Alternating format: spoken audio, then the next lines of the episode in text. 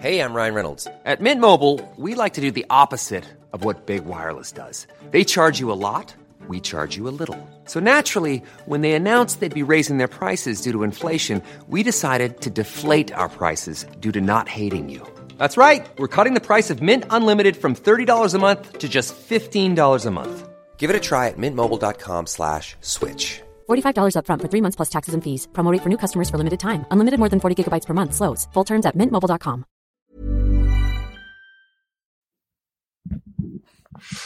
Good morning, Ned. Ciao, Davide. Where are you? I'm in a B&B hotel on the outskirts of Milan where Pierre Rolland meets reasonably priced accommodation. Traffic is now flowing freely on the approach to the city after the arrest for reckless driving of 23 bus drivers on the descent from Alpe Motta last night. It's time trial day at the Giro, folks. Expect minor delays due to Cofidis. It's 6.39 and you're listening to The Morning Butterfly with me, Ned Boulting, and David Millar. Here, for the final time, is David Bowie and Starman.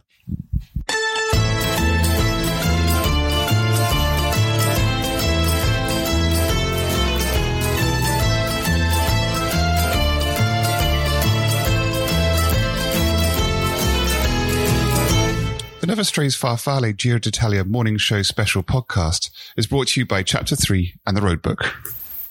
That's really catchy name, isn't it? The Never Strays Farfalle Giro d'Italia Morning Show special podcast. Anyway, chapter three was created by you, David Millar, in 2015 with the vision of creating cycling clothing that you would wear as a retired racer. Now for 2021, chapter three have made cycling kit to meet you wherever your ride takes you. They're calling it Most Days.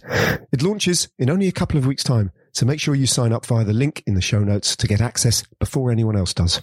In 2018, Ned and a team of dedicated enthusiasts delivered the inaugural edition of the Roadbook Cycling Almanac, an annual publication supplying day, essays, and anecdotes from the racing calendar. The Roadbook 2020 and past editions have become the definitive companion of any fan of the sport.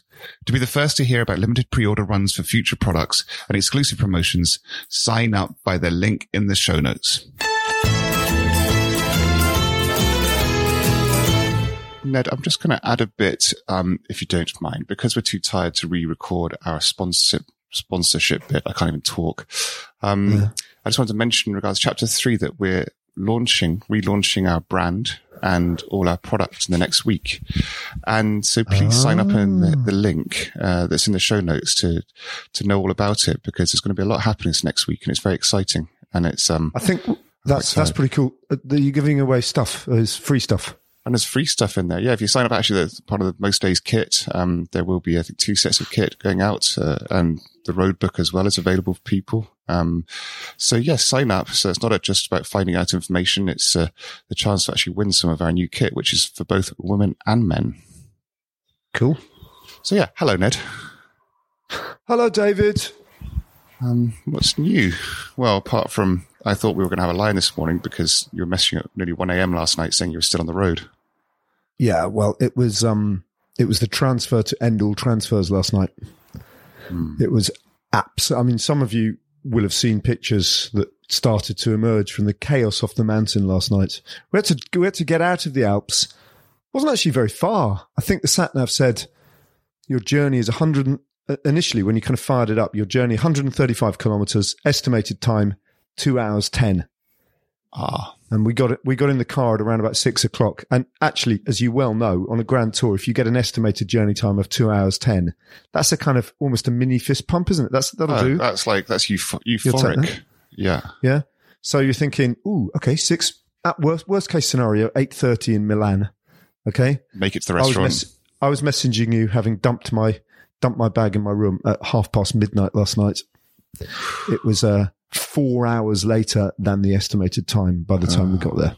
That's savage. And the, re- the reason being was that the uh, Giro d'Italia decided to take all the team buses down the craziest hairpin road in Italy. Oh, no. Um, so all the traffic, including all the tourists, there's a lot of people on the mountain there yesterday. It was back to I Grand Tour normal business. Yeah. Oh, yeah. it was immense. It's a lot of vehicles trying to come down, and every like you, you'd go for about 500 meters and then brake lights, tail lights, dig, dig, dig, dig, dig, dig, dig, stop. And you stopped for 40 minutes with just, and then like, and then you'd go again, 300 meters around the corner, stop half an hour. Uh, you and know that what? just rem- went on. That pattern went on. that reminds me. I think it was that actually, it was the Giro d'Italia in 2008 where we had a similar because they often do that. You you leave the um the Italian Alps to get to Milan because they do that the crazy day um as was yesterday. Then you got to get back to Milan. I remember we were just all so frazzled on the team bus. We didn't get to the hotel till about nine o'clock or ten o'clock at night, and we were watching a movie, the whole team, and we still had like half an hour of the movie to go when we got to the hotel. Everyone just stayed in the bus. We were just Oh, like, no. no, just just keep the doors closed. We're just going to finish this. We're too tired to get off. Wow. What was the film? Can you remember? You know, I think it was something. Art House, like No, no, Babette's no, no. Feast. We, we were just looking for for comedy at that moment. It might have been um. Ah, what's that funny one? Um. Uh, National Lampoon's European Vacation. no, no, more recent. Uh, Uh, uh, funny films, I'll recent. American, like nine, early mid two thousands. Uh, oh, I'll, I'll think I remember it, but it was just a really classic crap American comedy film, and I think it was about the fourth time we'd watched it because it was just the only way we could find morale. I remember it. What was it? yeah. Yeah, I'll think of it. I don't know. Well, I mean, obviously, I think Nico Roche on the DSM bus was was definitely on the bus because he posted on Instagram Deceuninck Quickstep's bus and um, Alpecin Fenix having the same problems as. But the, the bus that came off it worst of all was, I think, the last bus in, in the line, and that was Bahrain Victorious. And you see, every every time they got to a hairpin, they just got stuck. I mean, and I think at times they had to call the fire brigade out, and I wouldn't be surprised if they'd had to cut sections of the um, crash barriers away to, you know, on the hairpins to actually let them get round. No way. Um, So the picture, I've got a picture that one of our crew posted, having just you know, got out of the car and walked down to see what was going on. And there's a picture of the Bahrain Victorious bus just kind of jammed halfway across this hairpin. And if you zoom in, I think you can see Arashiro, and he's he's just standing by the side of the road, kind of looking, kicking the tires, wondering what to do. no But I think they, I think they'd come to a halt. They, they were like, yeah, I think they would, they stopped there for about an hour. And I, th- I think Damiano Caruso was on the bus. Um, Oh! Well, he wouldn't care. After oh, the no, day of his life, he's got, he's you know? quite a big important day today. Yeah, reasonably, yeah, yeah. So anyway, did you see stage 20 of the Giro d'Italia? Um, no, I didn't. I was out with my kids all afternoon, and um, Wow. at a friend's house, and I couldn't not. I couldn't go and watch the bike race because it would have been incredibly rude, unfortunately. But I have read all the reports when I got home late in bed last night and watched some of the highlights. And as you said, uh, I was watching the highlights of Caruso, and it was just insane watching just the support he was getting on that final climb and just how good he looked. He did look good, huh? Did look good. It's amazing. But um, the race was well. The race just turned out in the most unexpected way, and I think I think you probably have well the race and the, as a spectacle has um, Matt Winston Churchill from DSM to thank actually because they've had aside from their appearance on the podium in the super team competition the other day, they have and the fact that they were in second place in that competition, they haven't been they haven't achieved a great deal. Now, just hang on So is it- 30 seconds. My yeah. daughter's just walked in and she just wants something. Um, All right, yeah. I'll, Uh, yeah. Pause. I'll just carry on You talking. just carry on I'll just- talking. That's fine. Just carry I'll just talk to myself. Yeah, that's fine. Oh, you go something. Yeah. Now David's just leaving now. He's just walked away from the podcast. Well, this, I'm not going to carry on talking about the race to myself because essentially on world feed commentary, um, that's kind of what I do anyway. so, um, while I just look at an empty Zoom image of David's bookshelves, uh, without David there, knowing that he's not even listening to me, not even remotely because he's left his headphones on his desk.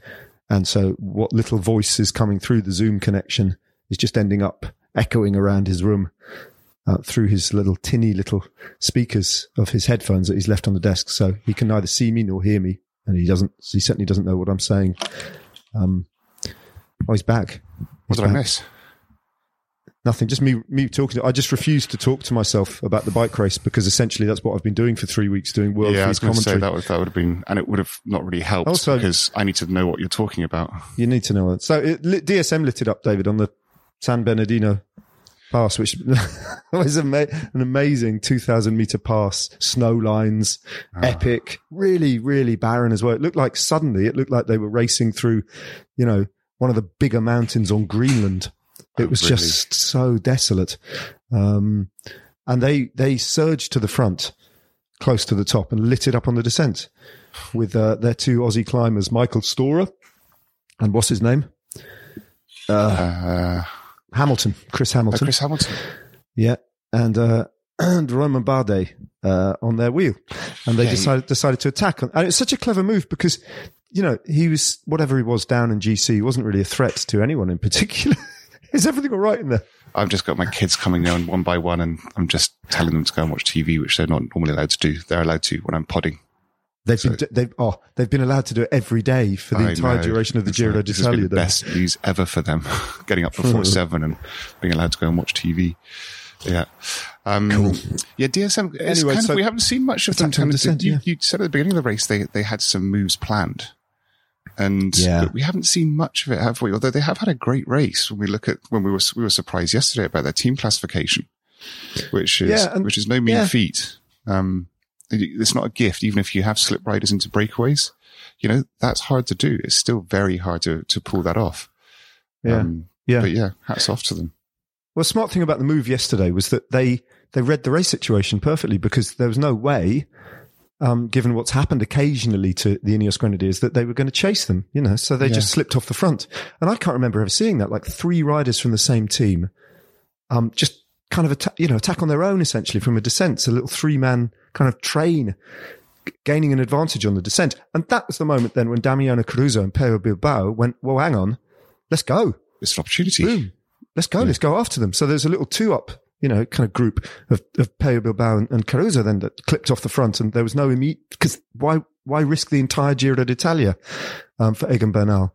And, um, so they, they, they, they, got, by the time they got to the valley, they got about 24 seconds. Then they hit the front. They, they, they got to the breakaway group, um, who were doomed from the start yesterday.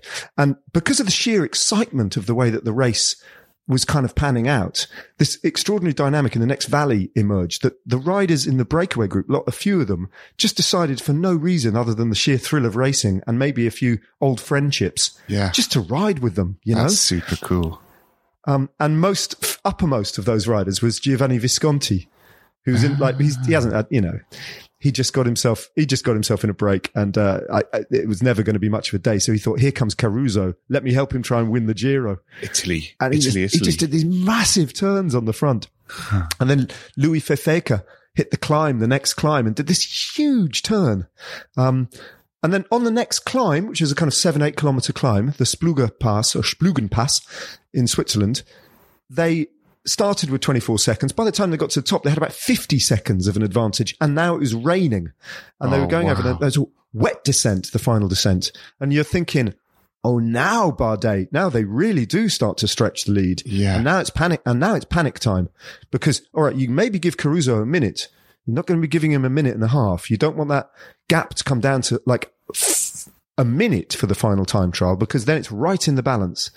So you're thinking, okay, so now the Ineos Grenadiers are under serious pressure. They've lost Moscon, they've lost Puccio, um, they're down to Castro, Castroviejo and Danny Martinez. Narváez was finished. Oh, wow. You know, that was it. That's all they took out in Bernal over the top of the climb.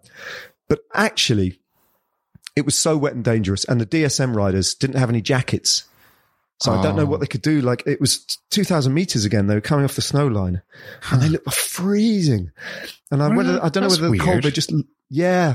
Caruso fetched a proper thick jacket on the way down, but Bilbao and the other two DSM guys just looked like they were slightly locked up by the cold. That kind of makes Um, you think that it wasn't totally planned. Well, f- for sure, Bahrain Victorious, it was spontaneous because they didn't know DSM Yeah. were going to do that.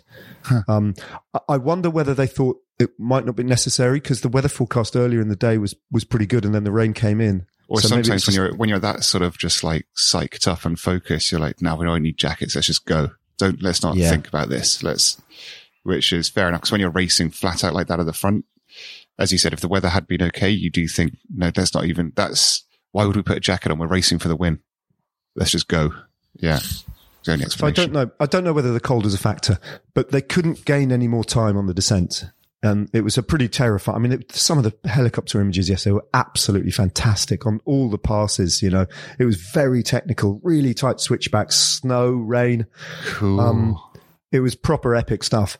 Um, and for the Ineos Grenadiers, Castroviejo got on the front and rode a, a, a, an, a, does this make sense? An aggressive defensive descent. You know, it was decent. yeah, that it was does. decent. You kind of you, And you- Bernal was, yeah. Bernal was right on his wheel. It was so good.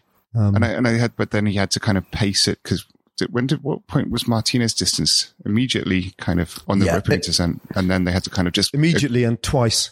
Oh no! Yeah, and the second time, Castroviejo didn't know he dropped him the second time, and and and him and Egan were just kind of hammering it. The road had flattened out a little bit. It was only dropping about two or three percent, and so it was more TT kind of effort. Yeah, quite yeah. straight. Castroviejo's just going "Mm," like that. Egan absolutely impeccable again on his wheel, and then you could see Martinez just go, "Guys, on the radio, Uh, guys, might need guys like that." And then Egan turns round and goes, "Oh, jeez, Danny's gone again." And uh, Castroviejo then looks around and gives it the full Latin, like that. Um, so his little his chimp comes out a bit because because then he start and then he has to wait for the second time for Martinez. But a bit like Julien Alaphilippe, you know, a couple of years ago, Oh, he waited really slowly. yeah, the old, the old waited really fastly. So yeah, the opposite. Sorry, he waited really fast. I'm waiting really fast for you. And it's not going to stop pedaling while I'm waiting Um, Yeah. for you. Oh god! So that was like so at that point, and then Caruso was just he wasn't doing any work, was he? He was just sitting No, sitting he on. was he, had, he was sitting on the wheels all the way up till um, Storer on the final climb. That was it. That's all he could do for Bardet. And then Bilbao did what he could on the on the climb, which is hard, the final climb, and did the first K. Then just went like that. That's the image I've seen, kind went, of flying around Caruso everywhere. just yeah, pat, Caruso just on patted him on the back, which is a lovely gesture. Literally, Yeah. just And then again it's said that. Well, that's Then Caruso just looks like he starts ripping. Bad. I mean, he just bad. A bad Bardet couldn't hold the wheel eventually. Um, and in the final kilometer, Caruso just goes, right, th- th- everything's on the line here, you know. At the And same s- point, Martinez delivered, Martinez delivered Bernal to one kilometer to go. Wow. And what That's- was really significant was that when Martinez pulled away, Caruso still had about 24 seconds and there was no kind of acceleration off his wheel from Bernal. He just, he just carried on riding. And, um, I think that was so smart because it, 24 seconds or whatever it was over the line with the time bonuses, that's still acceptable for Bernal. yeah. Um, and it was a tough final kilometer. So, um, And that's and Caru- Caruso's Caruso eased up, own- zipped up and took this amazing victory. It was and just that's his second spectacular. only win. Amazing, isn't it? He's 33 years old. That's like just because he has just been, he has had a, had it, and that's not to say he's not a, a surprise, but he's always been that super quality domestique helper, hasn't he? He's always Yeah, been but- that kind of one of the last guys and a really reliable, solid, pro, solid professional. But then Where did he finish final in the? Where did he finish on GC in the in the um, Tour de France last year, David? 10th. Yeah. And he finished eighth in the Giro in 15. Uh, See? ninth. He's, he's got no, it's like, yeah, he's got 11th Got a bit of Tour de pedigree, hasn't he? 17. Yeah, he's a, considering that, that goes to show the level of the rider. But I saw the images of him going up that climb and, and I read the, the interview and stuff afterwards that it was just, it was magical. He actually said that word, I think. if you're that rider that's always been in that role, setting up, doing like Pello Bilbao, really, kind of setting up your, your leader to go, you never get to experience that. And then in your home race as an Italian on the final mountain day, essentially kind of racing for the pink jersey and putting the pressure on. I just saw, I saw the fans were just going crazy. And as you said, that's something we haven't seen in so long. And it was amplified by the fact it was Italian fans on the final day of the Giro when they're allowed out for the first time as an Italian rider trying to win the Giro off the front. I was, it was pretty amazing to be honest. It- the organization couldn't have asked for a better final stage. Yeah, road and so to reward the riders, they just um, stuck them in a traffic jam for four hours afterwards. You know, But uh, yeah. it was just it was it was it was a really special day of racing. And Caruso was interviewed afterwards, and in the world feed, so you know live broadcast that I do now. Damiano Caruso, I know because he rode for many years for BMC, which is a very anglophone team. Um, speaks very very good English, but he was so overcome by emotion that even though there's a kind of imperative in modern cycling for riders who can speak English to speak English, um, he declined, and I admire this greatly. He's he was overcome with emotion, and he's he spoke in Italian. Now we're providing a an international feed and there are no simultaneous interpreters. And I've do, done um, a year of Duolingo Italian. so you can see what's coming, right? I decide to maybe jump in and do a bit of simultaneous translation. I'm, I'm toying with the idea and I get a bit, I get a bit kind of like stuck because I can pick up most of the theme of what he's saying, but then he starts talking about Bernardino. Uh. And I'm thinking, whoa, have I oh. missed something here? What did, is there something historical on this very mountain pass that Bernardino achieved? Oh, no. right, back in the day. And I get a bit like, oh, okay, Bernardino. So then I text and I get totally lost. Shut up. Don't say anything more. Um, and just let him say his piece in, in, in Italian. And then I messaged Jeff Canet, who did the interview afterwards. I said, what was Caruso on about Bernardino? What did I miss? And he goes, no, no, no. That was the San Bernardino pass. Oh no. I wish you had gone. That would have been amazing if you just ad libbed a story about Bernardino amongst it. like that epic day in 84 at the Giro where Bernardino came to, you know, just made one His, up. chi- his childhood hero, the person who got him into cycling in the first place, Bernardino. there are, I know a few commentators that would have done that. Yeah, I can think of one.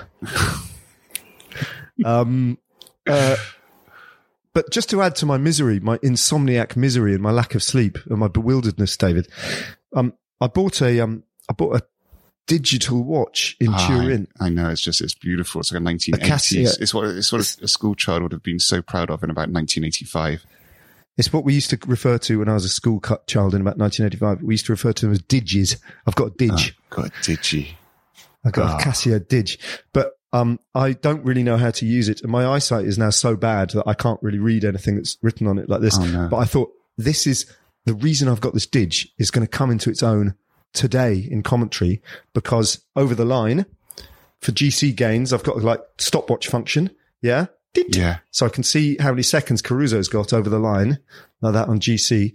So in the final sort of 500 meters, I was frantically going through the mode options, you know, and trying to find the stopwatch and I, I got it.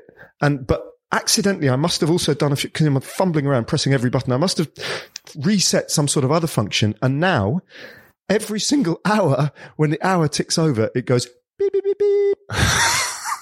so all through last night, after I tried to get to sleep, one o'clock, beep, beep, beep, beep, two o'clock, beep, beep, beep, beep. And And too, tired, get it to too tired to take it off. I'm going to stamp on it. I'll, I'll give you. I've got a spare Garmin. I'll give you one tomorrow. You can Oh, actually go, uh, move yeah. into the modern world Yeah. and yeah. actually track You your runs. I got a spare Garmin. yeah, I'll give you one tomorrow. Um, Um, yeah. very good. Oh, that's good. I'm, I'm kind of, I'm sad that I've missed all this racing. It's kind of home life. It's just hard. This has been the main reason for doing this. Otherwise, I'd have been totally in the dark, kind of just Yeah. reading reports. You don't really get it all in the reports, do you? Which I'm proving with the 67 No. kilometer attack yesterday and other bits 60 and bobs. yeah, Almeida's 67 kilometer attack. That was epic. I'd Yeah. have believed that. Yeah. Damn it. No. Yeah. It's been re- it's been a really good race. I think it's been a really good race, and it's not quite over. Although it is. Um, Caruso, yeah, he'd have I to lose. this, uh, I wonder if this will change Caruso's career, the final couple of years, or if this is going to be one of those just blips. I mean, very positive blips. I hope so for Well, him. Yeah, thirty three years of age. I mean that that victory you were talking about at the, in the Basque country. I remember we talked about it on our pod.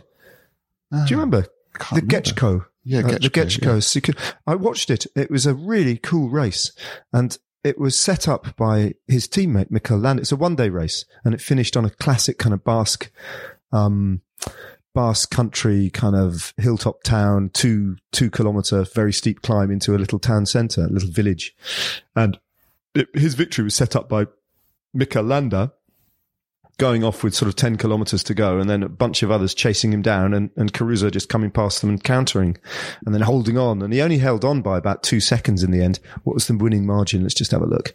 I can't, I can't remember who was chasing him. Someone like Tim Wellens or someone like that. I know it was Nizzolo actually. Good ride from him. Nizzolo and Eduard Prades. Uh, were at one second. So it's really close. He only just held on Caruso.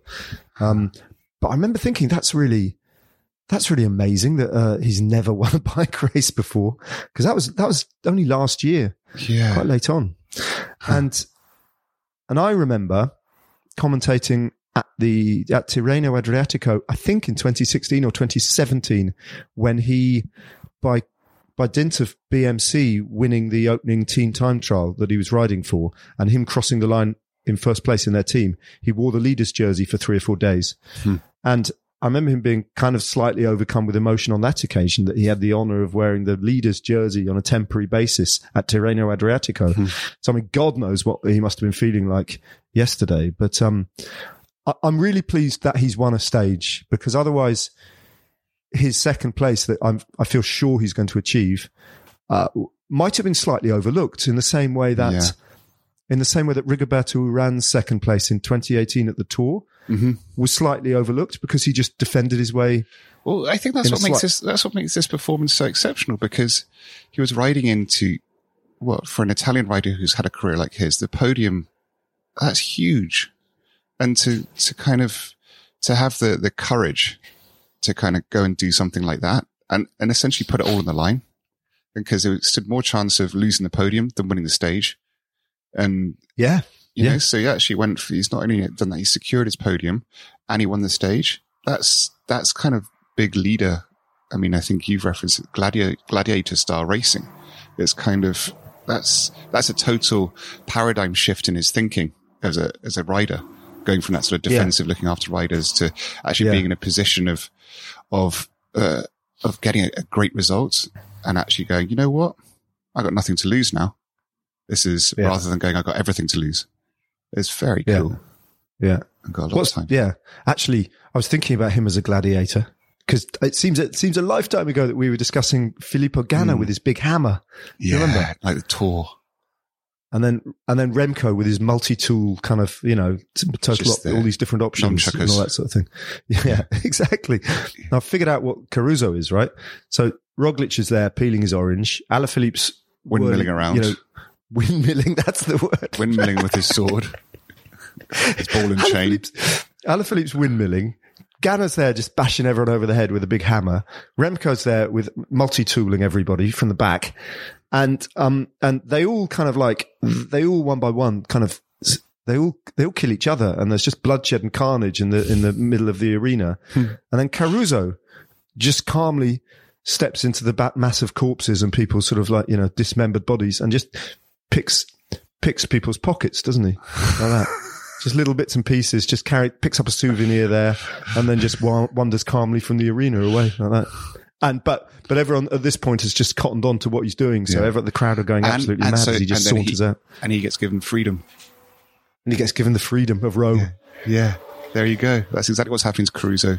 Exactly at this very moment, he's been given the freedom, metaphorically, as a rider. He can now, he's now lost the shackles of helperdom, and um, Yeah, domestic life. He's now a leader. That's very cool. Yeah, Yeah. hats off. So- So now, now for the time trial today. Yeah, well, right now, I would, I would hope that he's actually asleep for a little bit longer. They don't go off until I think we start commentating about two local Is time, but he won't Piazza be off. Duomo? Till, don't know. Okay, I'll have a look. That's because I won this time trial in 2011. Um, Ooh, I wonder if it's the same similar circuit. I just pan know. flat through the kind of Shall I get Shall I get my road book out and tell take you your road book out and see. It's a my it's a, it's a cool time trial, but it's quite anticlimactic in the sense that, like all final Piazza- time trials and Piazza Grand Tours, yeah, it does. Piazza That's a very cool finish. You come into there and it's got um, but uh, because you start when we did it, we started in an industrial estate in kind of did. the outskirts of of Milan, and it was empty. And then you just go through the suburbs of Milan, and it's kind of it's all big boulevards as well. So it's it's really kind of a strange time trial because you start from from that industrial empty part of Milan, and then you just slowly come into it, and then finish in Piazza Duomo is just it's just insane because it's it's beautiful. It's it's up there with with Arc de Triomphe when you go into that square. Although by that point you're fairly blurred vision, and it's got these big slabs of cobblestones that kind of ruin it a bit on your TT bike. But but yeah, it's going to be good. It's going to be it's. I mean, you expect Ganna just to rip it, but that's the weird thing with these final final time trials, and especially it's a pretty short one, isn't it? It's thirty No. k's. It's thirty k's. That's pretty long. That's pretty in long. the modern Yeah, in the 30 modern Ks. era, isn't it? Yeah, it's it is pretty long, but it's very flat. It's not Very flat. It's very flat.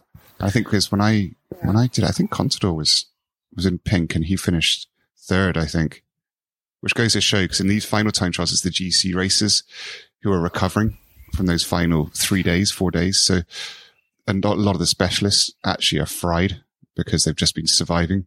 Although I don't expect that from Ganna. I think he'll just be ripping today. But it's Yeah. um, yeah. I'm just trying to find. I'm try, I'm trying to find your your result from 2011, I, uh, the Giro. Uh, I'd done so 2011. much for that. Those final three days that were going through, it was very similar to every Giro with those three days leading, leading up to it, huge mountain days. And I'd put on this, I think it's spoke about this before. I put on this crazy, tiny, teeny, tiny gear. I had a mountain bike, uh, radio on my bike. And, Oh, yeah? and I had this so that I could just go on all these climbs the days before and just be spinning and just be kind of, I just go in the gruppetto and just be having the time of my life, just resting up, preparing for the time trial, annoying everybody. It was, it worked.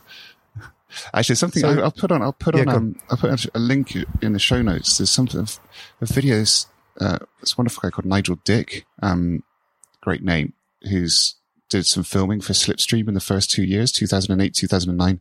I think he did 2010 as well. And he was actually a very in the 1980s and 90s, actually early 2000s, probably the biggest music video director. And uh, I, I think he still got still considered to be because if you think of every amazing music video from the 80s and 90s, uh, he did them. And I think he even did the the, the Live Aid Christmas um, one where they're all in the studio. But he's also done Oasis. Yeah. He's done Britney Spears. He's done uh, Guns N' Roses. But he's a big cycling fan. So he came and Wow. uh, he came into some filming for us. And it's a little film on YouTube called A Miller's Tale, where at the Tour de France in 2010, I think it is, he follows me from waking up to What? Well, yeah, the whole day. It's like a 10 How come minute. I've never heard of this before? Yeah, it's You pretty keep close. you keep dropping in these little kind of like, oh, did you know about this sort of things? I've known you for bloody years and I've never heard about this. So I'll put it on. really I'll put the, the the link in the the show notes, and it's um he basically followed me from waking up all the way through the day, and you get to see kind of what it's like behind the scenes. There's almost no footage of me in the race because you couldn't because of all the rights, but it's interesting. So you get to see the whole build up, and and it's quite a it's quite a sort of lonely day because especially when you're the specialist, because a lot of everyone else is pretty relaxed at this point, and you might only have one person in every team who's actually interested in doing it. So the whole te- the, all the staff and everything is just dedicated to you, and you're there at breakfast on your own. You're warming up. You're getting taken to the race on your own. It's uh, it's a weird day, and I, it really captures in that little video. And I, I think that's what a lot of the even the GC riders today will probably feel quite lonely because all Yeah. your team are relaxed. The rest of the riders are pretty relaxed. They're they're just pleased. They're just going to try and get through the time trial without hurting much. They probably had a few beers last night because it's all done, and you're still in full on race mode. And it's uh, so there's quite this contrast, and yeah, it's it's it's an interesting phenomenon. But I think with Ineos Grenadiers, it's a bit different in the sense that Yeah, I was going to say they're just the they've whole got the, they've got the they've got the stage winner there to look after they as got well the as world the champion. you know- They got the the, the got- Giro winner. Um, yeah, but yeah, I'll put that link in the, the show notes. So you can, people can have a look at that. That's incredibly cool. I was just looking at the, your results from 2011, David. You it was a 26 kilometer time trial, probably quite similar to today's, just a little bit shorter. Uh, you completed it in half an hour, 30 minutes, 13 seconds. Wow, that's quite quick. Yeah, quite Um, quick. and uh, yeah, you're right. Contador was it's quite interesting. The time gaps actually. Contador was third, although he's had that result taken away. Mm. So, uh, but he crossed the line 36 seconds after you. Richie Porte was 43 seconds. Now, I'm trying to think of the kind of like the time losses that Caruso would have to, or Egan Bernal would have to sustain. One 159 is his advantage. So the only rider outside of two minutes on your race was Paolo. Tiralongo in 32nd place, um, who was two minutes and one second down. Visconti was 155. Um, You have to be losing four seconds a kilometre on Four average. seconds a kilometre. It's a lot, isn't it? It's a lot. That's, I mean, that's, that's an awful lot. And especially when, as I said, the, these GC riders at this point in the race, they they probably do a better time trial now. And They get a better, better results in time trials at the end of a Grand Tour than they do at the beginning, simply because they're recovering through that, the whole race and recovering better. And Yeah. they're also often weirdly getting stronger. Yeah. So it'll, it's probably going to be a pretty close battle time wise, I'd say, between Caruso and Bernal. You'd expect, although you'd expect Bernal to actually go half faster. of those, half of those losses. That's my guess. Yeah. Yeah. Yeah. I don't know what's Cruise's track record in time trials. Well, no, no one really knows. I mean, he was an absolute linchpin of the BMC team time trial machine for what that's worth. Mm. But he's in that position that we've spoken about so often, where he's never really had to race a ti an individual time trial. Has he? I mean, he was at the in Turin at the uh, at the prologue time trial or whatever, the 8k time trial. He was only seven seconds faster than Egan Bernal, but he was faster than Egan Bernal, and he wasn't. He wouldn't have been particularly incentivized to to, to race it. I mean, why? Caruso was just there for Mikel Landa, so he would Yeah. have ridden hard, but he was hardly racing it. And Egan Bernal would have been going as hard as he could. So yeah, it's true. he's obviously he is faster than Egan Bernal, I- I would imagine. And the question is by how much? So It this goes back, yeah, this Yeah. goes back to this this old lesson that I was taught by Cyril Guimard um, when I was a first year pro. I was like 19, 20, 19 or 20, and it was about time trials, and which was pretty big at the time because everyone takes time trials pretty seriously now. But back then it was it was just only the specialists took it seriously, and even the teams weren't so serious regards equipment. But he was, and he, he'd kind of been the Brailsford of his day back in the 80s. And he told me before time trials, he said, doesn't matter where you are in GC, how you're feeling, you take every single one as if you're trying to win it. Because you never know, which is okay for me for sure, because I was a specialist, but we didn't really know that to that degree when I was that young. But he said, you never know when you're going to need to do the time trial of your life. And so you need to take every single one as if it's a time trial of your life, because one day you're going to need it. And it was such an amazing lesson. And it's something that I don't think many directors or coaches teach their young riders because you could end up 33 years old uh, fighting for the Grand Tour kind of win. And you've never really taken time trials very seriously before because you were just like, nah, it's not for me. So it's, uh, it was an amazing lesson, which uh, all young riders should, should pay heed to. Uh, It's definitely. I think it's going to be intriguing. Um, I think, yeah, it'll be a good watch. It'll be interesting. Um, and, So I was, uh, I've been thinking, yeah. Ed, and this is something we can ask our listeners, is yeah, because this is our final um, more morning butterfly, but we Yeah. want to put a highlights um, best of podcast Oh, together, which. I'll cut together, Ned.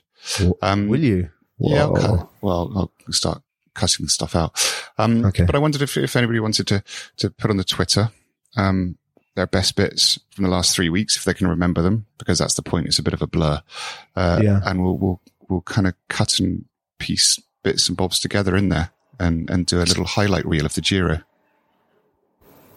Yeah, because we've done. There's been quite a lot, hasn't there? There's been some geology, There's been geology. There's been um, dream analysis. dream There- analysis. There's been some history at times, Italian uh, Renaissance history, um, as Yeah. well as as well as medieval history. and uh, 20th century Yugoslav history. There's been a bit of that. There's been that. There's been, There's been a literature, Hemingway. ah, there's been literature. There's been um, Uh, there's been what else is- gladiators. gladiators. Been stuff about spoke about Walter. Um, Yeah. yeah. There's a lot, there's a Yeah. few different bits and bobs. But if anybody has anything, because we, I think everyone understand we're a little bit uh, mentally fatigued at this point, especially you Yeah. having been doing double talking of bike racing every day. I think we're going to give ourselves the Yeah. morning off because as of today, I start commentating on the Dauphiné, and as of Oh, tomorrow, you do today, join. don't you? I know. How's that going to work? Who? So I Simon know Brothers the answer. to- Burgers. yes, burgers. Yeah. Simon. So you've got yeah, brilliant. You've got Simon holding the fort for me. It's very kind of him for a day. It is very Um, kind of. It's really a bit weird uh, because I can do remote with you because we know each other so well. Like Yeah. be in two different places. But with burgers, Yeah. it's kind of it's going to be a little bit a little bit more challenging. But Time trial day though, isn't it? So you just no, it's not Ned. oh, It's a hundred. it's time trial day in Giro. So what Yeah. stage is it at the Dauphiné? It's like a hundred and eighty k kind of circuit race. Ooh, Starts and finishes in the same town, um, Ah. which I was very disappointed about when I saw that. I was like, 'cause the time trial would have been easy, but this is Yeah. going to be a little bit trickier, and it's Yeah. probably going to It's have got- it's- yeah. it's quite an interesting start list as well, isn't it? The Dauphiné It's because a good start list. it's a good start list, but um, the uh, Jumbo Visma and UAE Team Emirates have kept their stars at home, haven't they? So Pog and Rog are keeping their powder dry, right? Yeah, yeah, true. Um, but but Ineos have gone full Ineos. well, this is this is this is the big test for G, isn't it? yeah. Kind of, it's back on say, and the Froome dog. See if Froome Froome's dog actually stands any chance whatsoever at the tour yeah. Um, because he's we just yeah. don't know. No, it's it's going to be a good race. It's going to be interesting. It's going to be Yeah. very different to the Giro, that's for sure for you. m- mate, you're going to have to bring me massively up to speed on the Dauphiné crash course tomorrow when I. So Um, so what's going to happen is I'm coming to Spain this evening. It's nuts. I've got to commentate on the entire time trial. Well, first of all, before I get to the finish line at the Piazza Duomo, which is what I've got to do, I've got to go for a COVID test again. So I've got to get a same day PCR test and then enter all the data into the, the Spanish website to print off a QR code that I then present at the airport along with my passport to say I'm good to come in. I've, I've already kind of like preloaded all that sort of information in for the Spanish authorities, and I'm hoping I've done it all correctly. Uh, obviously, the PS, PCR test has to come back uh, negative, and then, but then it's quite tight for me to get to the airport. So at least it's a time trial, so we know roughly when the race is Yeah. going to finish. But um, I'm going to commentate up to and not after the point where um, Egan Bernal or Damiano Caruso steps onto the um, podium in the pink jersey for the final time, and then I'm gonna I'm gonna run to a taxi and try and get to Malpensa Airport in time uh, to get across to Barcelona. Land at Barcelona, God knows when. Get through immigration, God knows when, and kip at an airport hotel in Barcelona. And then your wife Nicole is Yes, she is. dropping. She's yeah, dropping someone off at the airport, Yeah. and, and the morning just happens to be there, so she's going to pick me up from my hotel and drive me to work um, in Girona, which is super Ah, exciting. It's just Uh, mad. Well, you're going to love Yes. Girona at least. I've organised a guided tour for you on Thursday morning. A Okay. proper one, a professional one. Cool, cool. Yeah. And you'll be pleased to know, I've, when, when you come to work on this job, this strange job that I've just done, the organization give you, um, and you're kind of obliged to wear them as well. They give you uh, dozens of items of uh, clothing that I think I've discussed branded RCS Oh, yeah. clothing. I hope you're going to wear Yeah. them the whole week. Well, yesterday in the traffic jam, there are lots of people walking down, you know, fans. So I had the window open, so I was just, I was just tossing the stuff oh, out. great. That's awesome. Yeah. I was just, I was just giving it away because most of it, you, you wouldn't ever, you would never want to. But there's a couple of bit, I might save one little bit of branded clothing for you, oh, Dave. Oh, thank you. Bring I'll wear that with maybe some of, pride. maybe some of the Giro d'Italia slacks. And it, it slacks or, it was, o- it was okay handing out polo shirts and other bits and pieces, but I felt a bit awkward. To, hey, do you want some trousers? Oh, that's great. I'll wear that with pride. Brilliant. oh, very good. It's been good, Ned. Yeah. Well, it's been a, yeah, the, the butterfly, the butterfly now, they don't live for very long butterflies, do they? Or is that dragonflies? Oh, it's all flies, right? No, Just flies. Butterflies. Butterflies. Yeah, you don't get like, flies aren't like, they're not like tort- turtles or oak trees. They don't like, they don't, or whales. They don't live for hun- hundreds of years, do they? I don't think No. that'd be really weird. A fly. Look at that fly. He's 600 years old. he, he was there when Oliver Cromwell lived here. We're going to get some weird doesn't- stuff. Like we're going to get that's that's ended up just being a floating fact. By the way, we're going to end up knowing that fly, How, do, how now- long do butterflies live? Yeah. I reckon they live for a month. I reckon they live for a month. That'd be perfect. There About three weeks. That's how much Right? thought we put into this podcast. Exactly. All right. Okay. See All you right. in Girona. See you in Girona. Bye. Bye.